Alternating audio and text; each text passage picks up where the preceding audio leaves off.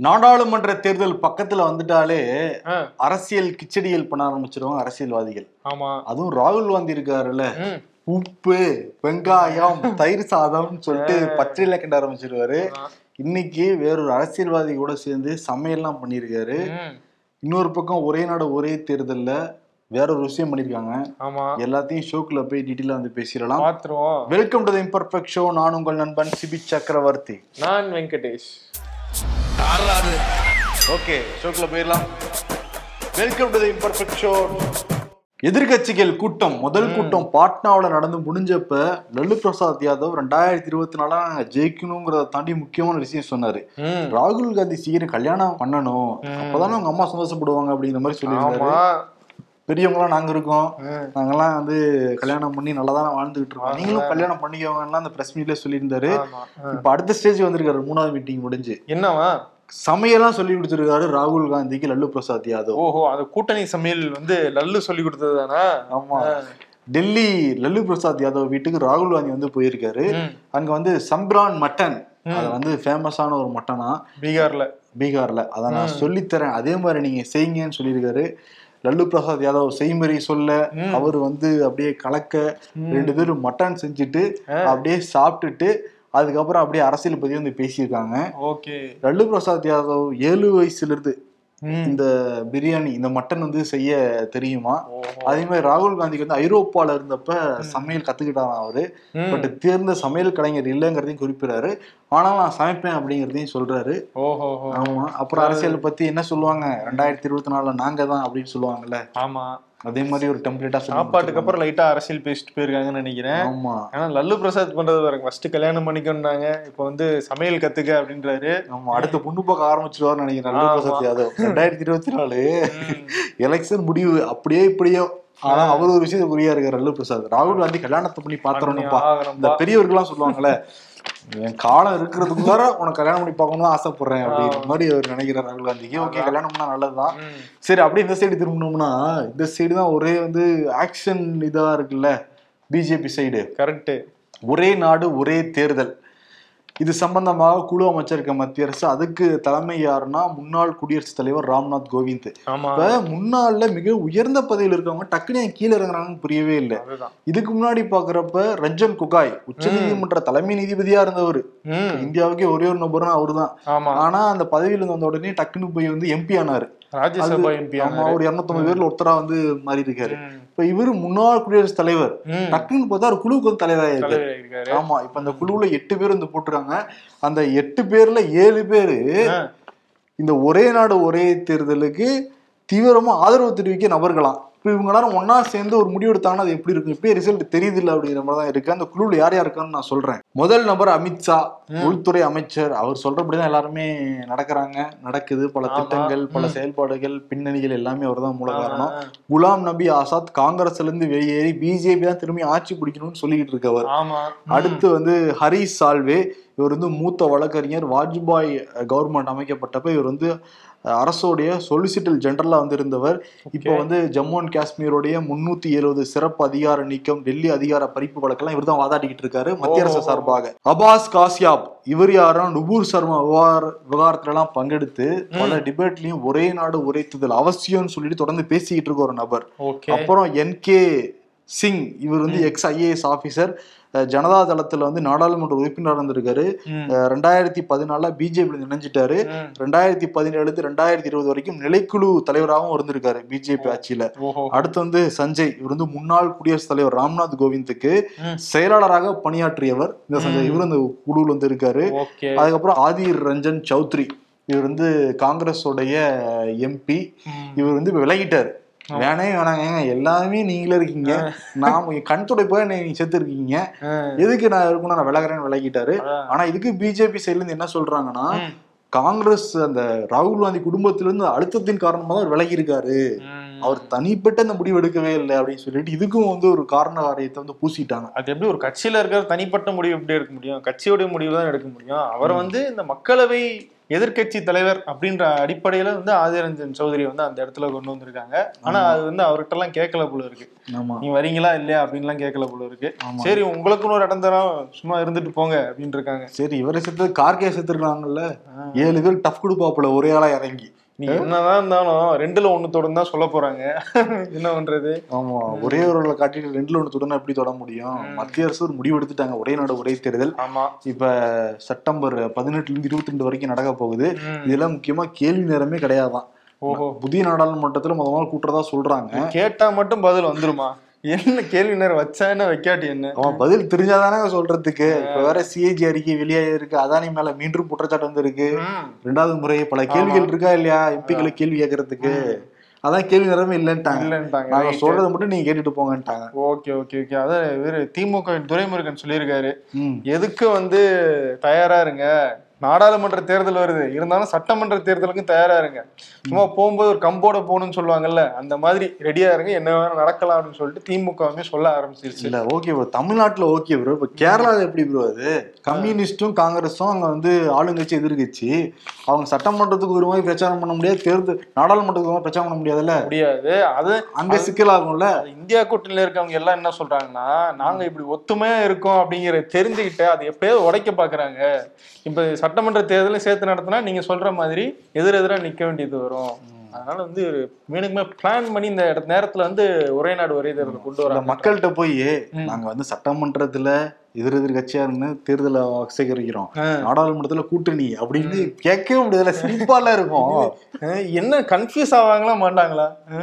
இதே மாதிரி நிறைய மாநிலங்கள் எடுத்துக்கலாம். வெஸ்ட் பெங்கால் டெல்லி பஞ்சாப் சிதறி போயிடும். எதிர்கட்சியே. இருபத்தெட்டு கட்சின்னு சொல்லிட்டு இருக்காங்கல்ல ஆமா. ஆமா. அப்புறம் மோடி பாத்தீங்களா?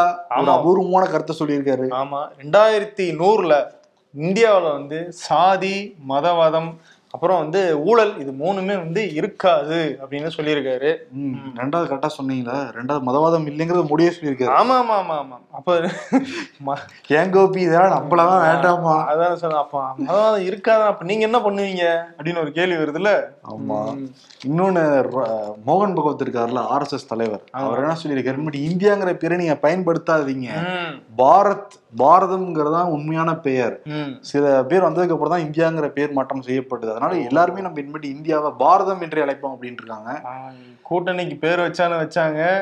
இந்தியாங்கிற பேரே ஆர்எஸ்எஸ்க்கும் பிடிக்காம போய்கிட்டு இருக்கு பிஜேபி. பிடிக்காம போய்கிட்டு இருக்கு இப்ப மாத்திருவாங்க போலதான் தெரியுது எது வேணா நடக்கலாம் ப்ரோ நான் திடீர் திடீர்னு வந்து நீங்க ஜென் நிலைக்கு போயிட்டீங்க? எது வேணாலும் நடக்கட்டும். தயாராயிட்டு நான் தயாராயிட்டு நானுங்க திடீர்னு நாடாளுமன்றம் நடக்குது. அவங்க வாட்டுக்கு மசோதா நிறைவேற்றி போயிட்டே இருக்காங்க. இன்னும் நிறைவேறிடுச்சா அப்படின்ற மாதிரி நமக்கு தெரியுது தகவல். என்ன வேணா நடக்கலாம். சோனியா காந்தி அவங்களுக்கு வந்து திடீர் உடல்நலக்குறைவு ஒரு காய்ச்சல் மாதிரி ஏற்பட்டு அவங்க சனிக்கிழமை சாயந்தரம் வந்து அட்மிட் ஆனாங்க. ஸோ இரண்டு நாள் சிகிச்சைக்கு அப்புறம் இன்னைக்கு வந்து டிஸ்சார்ஜ் ஆகி வீட்டுக்கு போயிருக்காங்க. அவங்களுடைய ஹெல்த்லையும் கான்சன்ட்ரேட் பண்ணணும்னு சொல்லிட்டு காங்கிரஸ் தொண்டர்கள்லாம் வந்து வலியுறுத்துறதாகவும் தகவல் வந்துகிட்டு இருக்கு. இன்னொரு பக்கம் உதயநிதி ஸ்டாலின் அமைச்சர் அவர் பேசின ஒரு விஷயம் வந்து இந்தியா முழுக்க வந்து கண்டனம் வந்து வர ஆரம்பிச்சிருக்கு. என்னன்னா இந்த தாமு ஏகாசான்னு சொல்ற தமிழ்நாடு முற்போக்கு எழுத்தாளர்கள் மற்றும் கலைஞர்கள் சங்கம் சனாதன ஒழிப்பு மாநாடு அப்படின்னு வந்து சென்னையில வந்து நடத்தினாங்க சனிக்கிழமை. அதுல அமைச்சர் உதயநிதி ஸ்டாலின் கலந்துட்டு வந்து அவர் பேசினாரு. அவர் பேசும்போது சொன்ன விஷயம் தான் வந்து பயங்கர ஒரு நெருப்பை வந்து பத்த வச்சிருக்கு. சனாதனம் அப்படிங்கிறது வந்து இந்த டெங்கு மலேரியா போன்ற ஒரு வியாதி அதை வந்து நம்ம எதிர்த்துக்கிட்டே இருக்க முடியாது. கம்ப்ளீட்டா ஒழிச்சிடணும். அப்படின்னு சொல்லி அவர் வந்து சொன்னதுதான் வந்து பெரிய சர்ச்சையை ஏற்படுத்திருச்சு. பாஜக நிறைய இந்து அமைப்புகள் இங்க இருந்து இல்ல டெல்லி அதையும் தாண்டி வந்து கண்டனங்கள் வந்துகிட்டே இருக்கு. டெல்லியில அவர் மேல வந்து ஒரு வழக்கறிஞர் வழக்கு போட்டாரு. பீகார்லயும் ஒரு வழக்கு பதிவாயிருக்கு. அமித்ஷா தொடங்கி பாஜக அமைச்சர் எல்லாருமே வந்து எதிர்ப்பு தெரிவிக்க ஆரம்பிச்சிட்டாங்க. பாருங்க இவங்க வந்து இந்துக்களுக்கு எதிராக இருக்காங்க. இப்படி ஒரு மனநிலை வந்து சரியா? இந்தியா கூட்டணி வந்து இதை ஆதரிக்குதா. அப்படிங்கிற அளவுக்கு வந்து பேச ஆரம்பிச்சுட்டு இருக்காங்க. ஓகே இது தேசிய லெவலில் ஒரு டிபேட்டா தான் மாறி இருக்கு. உதயநிதி தெளிவா சொல்றாரு. நான் வந்து மதத்துக்கு எதிராக பேசல. சாதியை ஒழிக்க வேண்டும் அப்படின்ற அடிப்படையில தான் பேசுறேன். சனாதன தர்மம் எந்த இடத்துலயும் வந்து சமத்துவத்தை வந்து போதிக்கல. அதனாலதான் நான் வந்து நான் பேசுனதுல சரி அப்படின்னு நம்புறேன். இன்னும் நான் பேசுனதுல உறுதியாவே இருக்கேன் அப்படின்னு வந்து அவர் பேசியிருக்காரு. இருக்காரு இந்த நிகழ்ச்சியில வந்து இந்து அறநிலையத்துறை அமைச்சர் சேகர்பாபு வந்து கலந்துக்கிட்டாரு. ஆஹ் இப்ப சனாதனம் அடிப்படையில தான் கோயில்கள் எல்லாமே பூஜைகள் நடைபெற்றுட்டு இருக்கு. அந்த மாநாட்டுல போய் ஒருத்தர் கலந்துக்கிறாருன்னா என்ன அர்த்தம்? அப்ப காவி வேஷ்டி வேற கட்டிட்டு போயிருக்காரு. அப்ப கோயில்கள் எல்லாம் மறைமுகமா திமுக ஏதோ பண்ண போறாங்க அப்படின்னு சொல்லிட்டு இந்து முன்னணியினர் வந்து அவரை பதவி நீக்கம் செய்யணும்னு சொல்லிட்டு ஆளுநருக்கு ஒரு கடிதம் முதல்வருக்கு வந்து கண்டிப்பு அப்படிங்கிற மாதிரி அவங்க சர்ச்சையை கிளப்பிட்டு இருக்காங்க. ஓகே. ஆமா. உதயநிதி பத்தி பேசினா இன்பநிதி அவர் தான் ஞாபகத்துக்கு வராரு. ஏன்னா இன்பநிதி பத்தி நேற்று ஒரு போஸ்டர் வந்து பயங்கர வைரல் ஆச்சு. இன்பநிதி பாசறை நீங்க மகளிரணி பாசறை கேள்விப்பட்டிருக்கீங்க மாணவரணி பாசறை கேள்விப்பட்டிருக்கீங்க. இலக்கிய அணி பாசறை கேள்விப்பட்டிருக்கீங்க இன்பநிதி பாசறை கேள்விப்பட்டிருக்கீங்களா? இது திமுகவே பயங்கர அதிர்ச்சி. முக்கியமா தலைமையில பயங்கர அதிர்ச்சி. என்ன பண்ணிருக்காங்க? அந்த போஸ்டர் அடிச்ச திருமுருகன் பாசறை மாநில செயலாளர் மணிமாறன் மாநில பாசறை ஒருங்கிணைப்பாளர் இவங்க எல்லாரையும் கட்சியை விட்டு தூக்கியிருக்காங்க. சஸ்பெண்ட் பண்ணியிருக்காங்க. அதுல ஒன்று போட்டிருக்காங்க பிரதர். மண்ணை பிளக்காமல் விதைகள் முளைப்பதில்லை போராட்ட களமின்றி வெற்றிகள் கிடைப்பதில்லை எதிர்காலமே அப்படின்னு உதயநிதியை போட்டு விட்டுருக்காங்க. ஆல்ரெடி வந்து வாரிசு கட்சி வாரிசு கட்சின்னு. பிஜேபி அடினி அடிச்சிட்டு இருக்கு நாங்களே. சமாளிச்சுக்கிட்டு இருக்கோம் பேட்ச் ஒர்க் பண்ணிக்கிட்டு இருக்கோம் நீங்க என்னன்னா இவங்களே பாயிண்ட் எடுத்து கொடுத்துட்டு இருக்காங்க அவங்களுக்கு சஸ்பெண்ட் பண்ணிருக்காங்க ஓகே ஆமா. இன்னொரு பக்கம் பாத்தீங்கன்னா அமைச்சர் செஞ்சி மஸ்தான் இருக்கார்ல. அவர் வந்து கடந்த ஒரு ஓராண்டாவே வந்து அவருக்கு நிறைய சிக்கல் வந்துட்டு இருக்கு. அதுவும் கட்சி ரீதியா. கட்சிக்குள்ள வந்து அவருக்கு எதிராகவே விழுப்புரம் மாவட்டத்துல நிறைய பேர் செயல்பட்டுட்டு இருக்காங்க. திமுக கவுன்சிலர் பதிமூணு பேர் வந்து அவருக்கு எதிராக வந்து திரும்பிட்டாங்க. அவருடைய ஆதரவாளருக்கு எதிராக வந்து செயல்பட ஆரம்பிச்சிட்டாங்க. அது போக இந்த விழுப்புரத்துல கள்ளச்சாராய மரணங்கள்லாம் நடந்துச்சுல்ல? அது தொடர்பா செஞ்சி மஸ்தானுடைய சகோதரர் ஒருத்தரை வந்து கட்சியில இருந்து நீக்கினாங்க. இப்போ என்ன ஆயிருக்கு அப்படின்னு பார்த்தோன்னா செஞ்சி மஸ்தானுடைய மகன் மற்றும் மருமகன் ரெண்டு பேரையும் வந்து கட்சிக்கு கட்சியில கொடுக்கப்பட்ட பதவிகள் வந்து பறிக்கப்பட்டிருக்கு. ஸோ என்ன சொல்றாங்கன்னா உட்கட்சி பூசல். தொடர்ந்து குற்றச்சாட்டு வந்துகிட்டே இருக்கு அப்படின்ற அடிப்படையில விழுப்புரத்துல இருந்து திமுக காரங்க உதயநிதி ஸ்டாலினை டைரக்டா சந்திச்சு பேசி புகார்களை கொடுத்துருக்காங்க. அந்த அடிப்படையில வந்து அவர் வந்து தூக்கிட்டு தான் வந்து தகவல் வந்துகிட்டு இருக்கு. விழுப்புரத்துல ஒரு குறுநில மன்னர் முறையே செயல்பட்டு இருக்காருன்னா. மஸ்தான். ஆல்ரெடி நூறு மன்னர் இருக்காரு அங்க. அதானே. எனக்கே டஃப் கொடுக்குறியா அப்படின்ற மாதிரி அவரும் ஒருத்தர் இருக்காரு அங்க. அவருக்கே டப் கொடுத்துட்டு இருக்காரு மஸ்தானு. இன்னொரு மேட்டர் என்னன்னா இப்படிதான் ஆவடி நாசர் இருக்காருல்ல அவருடைய மகன் தான் முதல்ல கட்சி பதவியில இருந்து தூக்குனாங்க அப்புறம் ஆவடி நாசரை பதவியில இருந்து தூக்கிட்டாங்க இப்பதான் முதல் கட்டம் வந்து தூக்கி இருக்காங்க உறவினர்கள் முதல் கட்ட உறவினர்களை தூக்கிடுறாங்க மகன் மருமகனை. மஸ்தானோட பதவி காக்கணும்னா இனிமேட்டு அமைதியா இருந்துகிட்டாருன்னா அமைச்சர் பதவி தப்பிக்கும். இல்லாட்டி அந்த அமைச்சர் பதவி அடுத்த அமைச்சரவை. மாற்றத்துல சந்தேகப்படும் பட்டியல்ல அவரையும் சேர்த்துருவாங்க. ஆமா. இலாக்கா இல்லாத அமைச்சரோட வச்சிருப்பாங்க. அவங்களுக்கு பிடிச்சிருந்ததுன்னா பிடிக்கலன்னா தூக்கி எறியப்படுவார்கள். கரெக்ட் அப்ப செந்தில் பாலாஜியை ரொம்ப பிடிச்சிருக்குன்றீங்க. இல்லாட்டி இவ்வளவு நாளா இலாக்கா இல்லாத அமைச்சராக ஜெயில்ல இருந்தா கூட பதவி கொடுத்துட்டு இருப்பாங்களா? அதுவும் சரிதான். இன்னைக்கும் அவருடைய வழக்கு வந்துச்சு. என்னன்னா ஜாமீன் வந்து எந்த நீதிமன்றம் ஜாமீன் வழக்கை விசாரிக்கணுன்றதுதான் வழக்கு. ஆனா அது விசாரித்த உயர்நீதிமன்றம் தான் சொல்லிட்டாங்க செந்தில் பாலாஜி மேல இருக்கிற அந்த மூல வழக்கு அந்த வழக்கே வந்து முதன்மை அமர்வு நீதிமன்றம் தான் விசாரிக்கணும்னு சொல்லிட்டாங்க. முன்னாடி முதன்மை அமர்வு நீதிமன்றம் என்ன சொன்னாங்க? இதை நாங்க விசாரிக்க மாட்டோம். நீங்க எம்பி எம்எல்ஏக்கள் வழக்கை விசாரிக்கிற சிறப்பு நீதிமன்றத்துக்கு வழக்க மாத்திரம்னாங்க ஆனா இப்ப அவங்க வந்து ரிவர்ஸ் பண்ணிட்டு நீங்க தான் இதை விசாரிக்கணும் அப்படின்னு வந்து திரும்பி ஃபர்ஸ்ட்ல இருந்து சொல்லியிருக்காங்க. ம். ஆனா நீதிமன்றம் எவ்வளவு விசித்திரமான வழக்குகளை பார்த்திருக்கிறது. பட் ஜாமீன் எந்த நீதிமன்றம் கொடுக்கணுங்கிற வழக்கை இப்பதான் தமிழ்நாடு முதல் முறையா வந்து பார்த்து கொண்டு இருக்கிறது அதேதான். ஒரு படத்துல லிவிங்ஸ்டன் வடிவேலும் லிவிங்ஸ்டன் அரசியல்வாதியா இருப்பாரு. ஆமா. தொண்டர்கள் வந்து கோஷம் போட்டுக்கிட்டே இருப்பாங்க. அதுல ஒருத்தர் வந்து வருங்கால ஜனாதிபதி வாழ்கன்னு அமெரிக்க ஜனாதிபதி. ரொம்ப கூறாட்டா கொய்யால அப்படிங்கிற மாதிரி இருக்குல்ல ஆமா.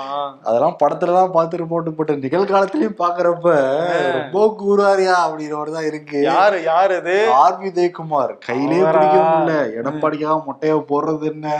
பல விஷயங்கள் பண்ணிட்டு இருக்காரு. நேத்து என்ன சொல்லியிருக்காருன்னா ஜெயலலிதா இருந்தப்ப அதிமுக தொண்டர்கள் ஒன்றரை கோடி.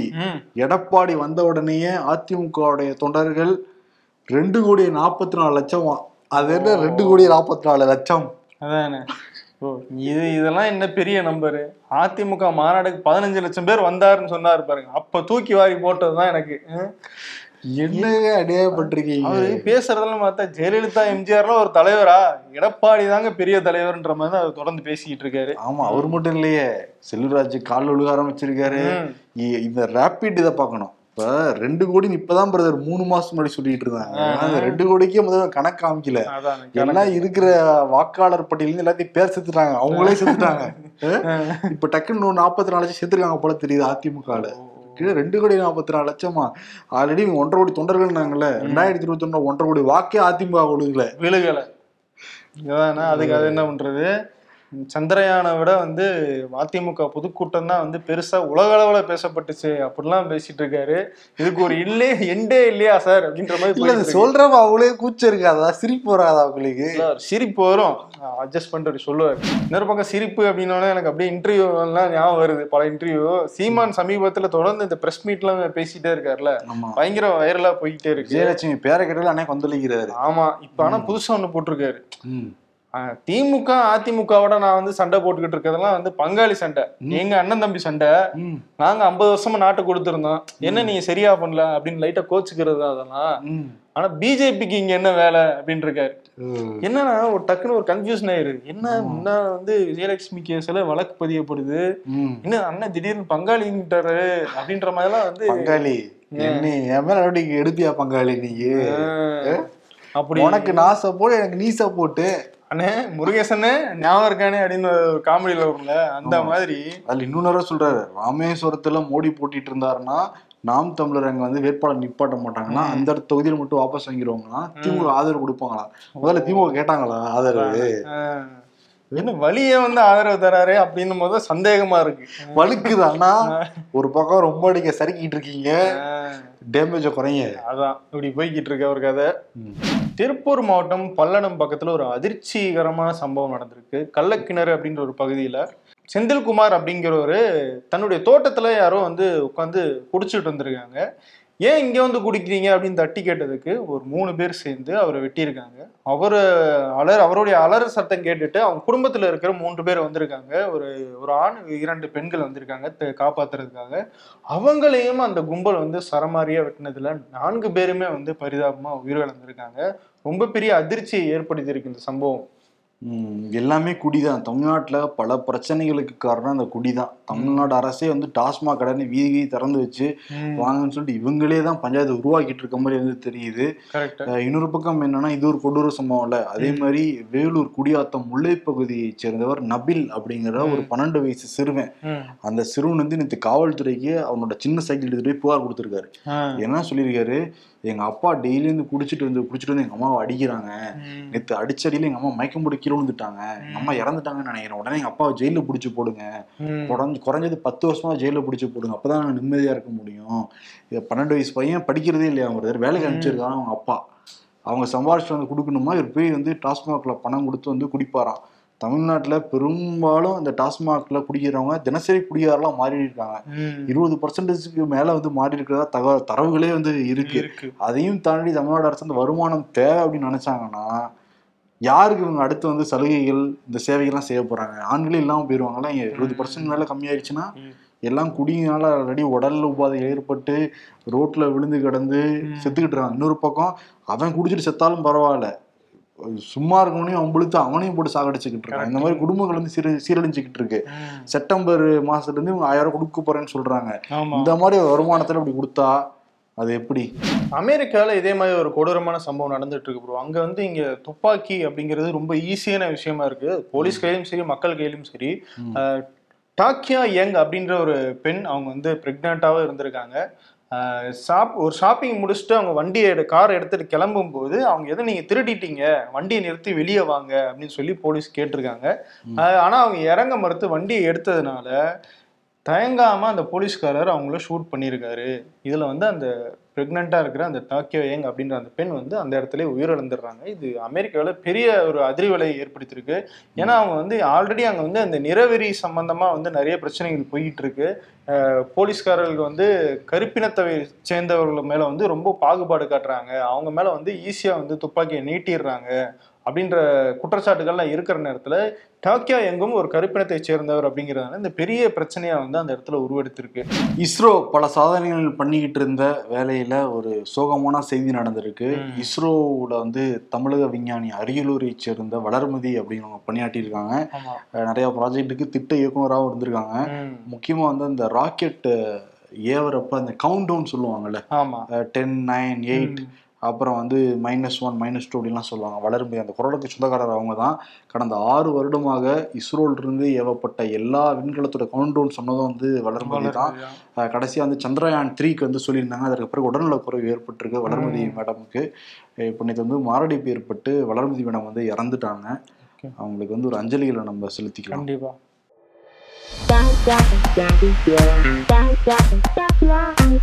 மண்டே மோட்டிவேஷன் இன்னும் நாளே நாள்ல வீக்கெண்ட் நீங்க தக்காளி கிலோ பதினஞ்சு ரூபாய். கொஞ்ச நஞ்சம் ஆட்டமா ஆடின. ஆமா இப்ப எங்க விவசாயிகள் நினைச்சு வருத்தமா இருக்கு. நிறைய. விவசாயிகள் நிறைய லாபம் அடிக்கணும்னு இப்ப போட்டிருப்பாங்க. ஆமா. வெண்டைக்காய் அப்படிதான் வந்து கொட்டிக்கிட்டு இருக்காங்க.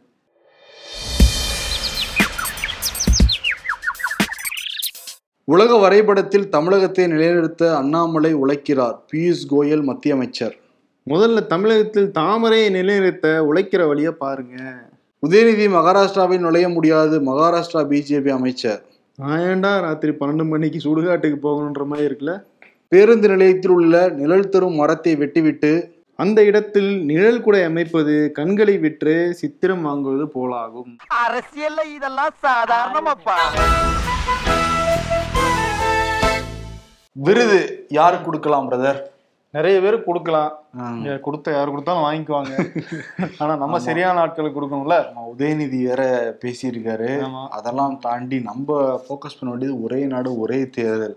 என்ன பண்ண போறாங்க அப்படிங்கறதுதான் இந்த மாதிரி. டாபிக் அப்பப்போ வரும் போகும் இறங்கும். ஆனா அந்த மாதிரி ஒரே நாடு ஒரே தேர்தல் கொண்டு கொண்டு வந்துட்டாங்கன்னா பாதிப்பு எல்லாருக்குமே இருக்கும். அது. நன்மை இருக்கும். தீமை இருக்கும்லாம் பேசிட்டு இருக்காங்க. ஆனா இப்ப ராகுல் காந்தி போய் வந்து சம்பிரான் மட்டன் எல்லாம் செஞ்சிருக்காரு. செஞ்சுட்டு இருக்காரு அவர் என்ன நீங்க இங்கதான் பண்ணுவீங்கன்னு பார்த்தா அங்க போய் இதை பண்ணிட்டு இருக்கீங்க அப்படின்ற ஒரு பக்கம் ஓடுது. தேர்தல் கிச்சடி தான் கிளறிட்டு இருக்காங்க. ஒரு பக்கம் அமித்ஷா ஒரே நாடு ஒரே தேர்தல். இந்த சைடு இவர் கிச்சடி உண்மையாலுமே கிண்டுறாரு மட்டன். அதனால தேர்தல் கிச்சடிங்கிற விருதை கொடுத்துட்டு விடைபெறலாம். நன்றி. வணக்கம். அதே மாதிரி அந்த மணிப்பூர் டாக்குமெண்ட்ரி வீடியோ பார்க்காதவங்க நிச்சயம் வந்து பாருங்க. பார்த்தவங்க எல்லாருமே வந்து பாட்டெல்லாம் தெரிவிச்சிருந்தாங்க. பார்ட் டூ விரைவில் வந்து ரிலீஸ் ஆக போகுது. காடோடி கலை கூட நான் வந்து மணிப்பூர் அந்த டிராவலை பற்றி ஒரு ஸ்பாட்டிஃபைலையும் டீட்டெயிலாக ஒன்றரை மணி நேரத்துக்கு மேலே பேசியிருக்கோம். ம். அதுவுமே ரிலீஸ் ஆயிருக்கு. அந்த லிங்க் டாக்குமெண்ட்ரி லிங்க்கும் சரி ஸ்பாட்டிஃபை லிங்க்கும் சரி நீங்கள் லிங்க்ல கொடுக்குறோம். நிச்சயம் பார்த்துட்டு உங்கள் கருத்துக்களை வந்து பதிவிடுங்க. நன்றி வணக்கம். வணக்கம்.